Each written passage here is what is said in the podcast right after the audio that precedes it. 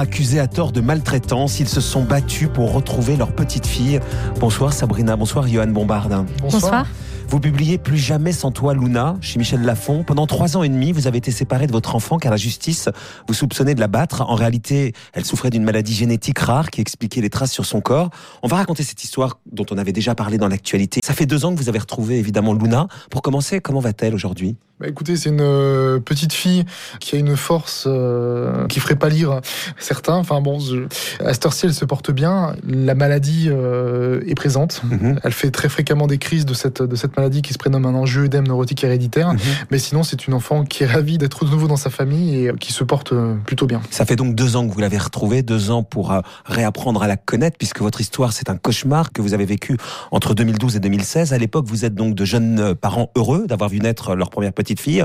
D'autant plus que vous, Sabrina, vous êtes touchée donc par cette maladie rare, l'angio-œdème héréditaire, euh, qui aurait pu vous priver d'avoir euh, un enfant.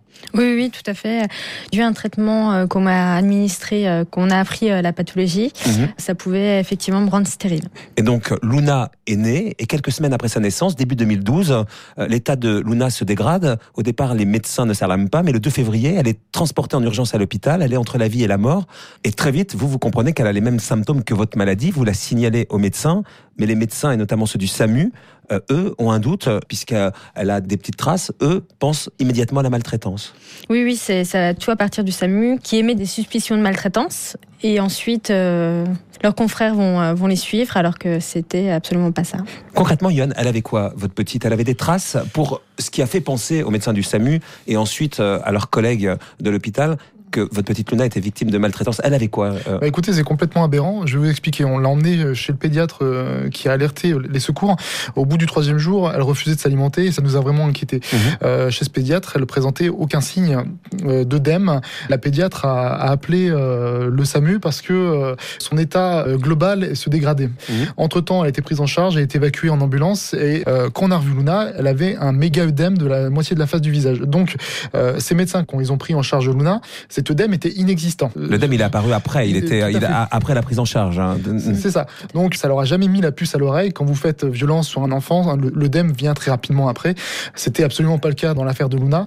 Et on a senti tout de suite cette euh, méprise de la part de ces soignants.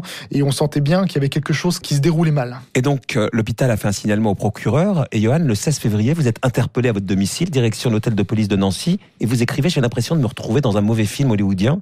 C'est-à-dire, puisque là, immédiatement, euh, euh, les fonctionnaires de police vous accusent de violence? Oui, ça, a commencé dans la voiture euh, quand ils sont venus me chercher. Enfin voilà, je savais très bien que ça devait pas se passer comme ça. Normalement, maintenant, une garde à vue, c'est enregistré. Et je sentais déjà que ça, dérapait. Il y avait plus de présomption d'innocence. C'était, on était déjà sous de la présomption de culpabilité. Et ça change tout dans notre affaire. Comment on vit ça euh, quand on est un jeune papa qui doit être inquiet évidemment pour sa petite fille qui est, qui est à l'hôpital et qu'en même temps immédiatement on est soupçonné finalement d'être maltraitant? Comment vous le vivez? On le vit, bon, vous vous en doutez très mal, et on perd complètement ses moyens. On a presque réussi, euh, un, maman, à me faire douter de savoir si euh, j'étais un, bon père euh, parce que j'avais fait l'avion avec ma fille. Enfin, on est, on est vraiment arrivé sur des choses complètement folles, et, effectivement, on est ressorti heureusement de cette garde à vue libre parce que ils n'avaient pas grand-chose contre nous, même rien du tout, à part ces constatations d'œdème, mais on est ressorti de, de, cette garde à vue sale, sur tous les termes. Vous sortez en tout cas de la garde à vue, sans charge contre vous, après 48 heures, libre poursuivi pour violence euh, et votre petite fille vous est retirée. Et là, la descente aux enfers se poursuit. Donc. Euh. Ah oui, oui bah, à ce moment-là, euh, Luna va, va, sortir de l'hôpital. Mhm. Elle va être placée en famille d'accueil. Mhm. Et là, oui, c'est réellement la descente aux enfers parce qu'on la verra pas déjà pendant un mois. Après, c'est des visites médiatisées d'une heure. Donc, une visite médiatisée, c'est dans un lieu neutre avec une personne qui vous surveille. Donc, on n'est pas libre de, de nos mouvements. Et ensuite, euh, tout va très vite s'enchaîner et ça va durer euh, pendant trois ans et huit mois. Trois ans et huit mois, euh, vous racontez, vous écrivez, on souffrait beaucoup de voir qu'elle se détachait de plus en plus de nous. Elle repartait aussi naturellement qu'elle était arrivée. Ça ne lui faisait ni chaud ni froid. C'est que petit à petit, votre petite fille, finalement, prenait de la distance. Hein. Bah oui, oui, ce qui, ce qui était normal. Hein. Elle nous voyait qu'une à deux heures par semaine. Et euh, on avait plus euh, le rôle de nounou que de, que de parents quand, quand elle venait nous voir, hein, du moins pour elle. Mhm. On ne fera jamais euh, sa première rentrée d'école, on la voit pas grandir. tout, toute sa petite enfance, on nous l'a clairement volé. On m'a volé ses premiers mots, ses premiers pas. Je me suis pas levé la nuit pour la consoler, la prendre dans mes bras, la serrer contre moi. Vous écrivez, je ne sais rien de ses préférences, je n'ai pas mis de bougie sur ses gâteaux d'anniversaire. Et à côté de ça, on vous laisse vous occuper euh, du petit frère de Luna Léo. Complètement, à savoir que euh, son petit frère et puis euh, sa grande sœur que j'ai eu d'une première union. Donc derrière ça, on nous traite de bourreaux d'enfants et on nous en laisse deux à charge. Enfin, on est sur quelque chose de complètement ubuesque. Mais on va voir évidemment comment tout ça s'est terminé, mais comment vous expliquez qu'à l'hôpital, on n'est pas pris en compte la maladie, une maladie que peut-être elle avait, et finalement c'est la maladie hélas qu'elle a. Comment vous expliquez que vous n'ayez pas été entendu? Bah, à l'heure actuelle, on, peut, on ne peut pas l'expliquer à part euh, sur le fait qu'ils nous ont pas écoutés. Euh, on était des parents, en plus de jeunes parents, mmh, mmh. donc euh, pour eux, notre parole ne valait rien. Mais en sachant dans tous les cas qu'il y avait cette pathologie, ça ne leur coûtait rien de faire cette fameuse prise de sang. Mmh. Voilà, et je, je, rebondis un peu sur ce que dit Sabrina, c'est une maladie orpheline. Donc tous les jours, on découvre des choses sur ces maladies. Comment vous avez pu euh, prouver finalement que votre petite fille était atteinte de cette euh, maladie, puisque la justice vous a relaxé le 22 juin 2015, sur la base, j'imagine, d'analyse de sang, non?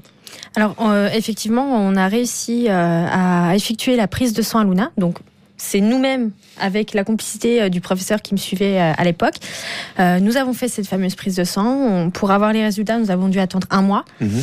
Un mois après, les résultats sont tombés. Luna était bien porteuse de cette euh, même pathologie. C'est ça. Il faut savoir qu'on les a un peu trompés puisqu'il n'était pas prévu que qu'on aille avec Luna au, CHU de Nancy pour faire cette prise de sang. Et donc effectivement, il y avait deux échappatoires. C'était soit cette prise de sang, soit la prison. Donc euh, on a décidé effectivement d'aller euh, faire cette prise de sang et le coup près est tombé un mois après.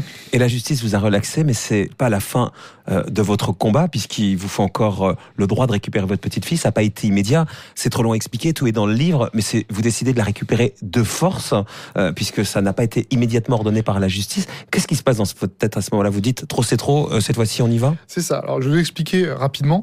Euh, c'est surtout que ma femme, elle-même porteuse de, cette maladie, était très souffrante et qu'on avait demandé ce jour-là un droit de visite aménagée. Au, lieu que ça soit, ça soit dans un lieu neutre, on demandait que ça soit notre domicile, toujours une heure par semaine, et les droits n'avaient pas changé. Mmh. Et la justice nous a répondu qu'il était hors de question. Et on s'est dit trop. C'est pas possible, c'est trop. On avait été relaxé, blanchi, et on continuait à s'acharner sur nous. On voyait, on continuait à voir Luna qui se détachait et on a décidé effectivement de faire justice nous-mêmes. Alors on s'est mis hors la loi, on, le reconnaît, mais euh, c'était plus possible. Donc vous avez récupéré votre petite fille. Ça fait maintenant combien de temps que vous vivez avec elle?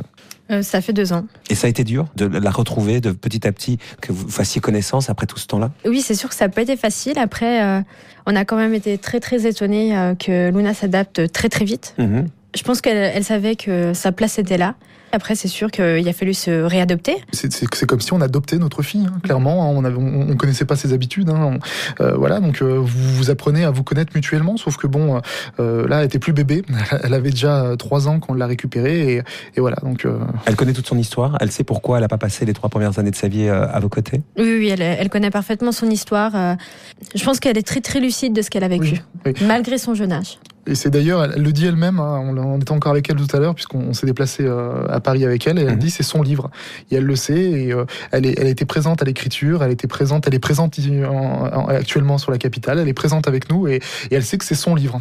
Plus jamais sans toi, Luna, Sabrina et Johan Bombard chez Michel Lafont. Merci à tous les deux. Merci à vous. vous.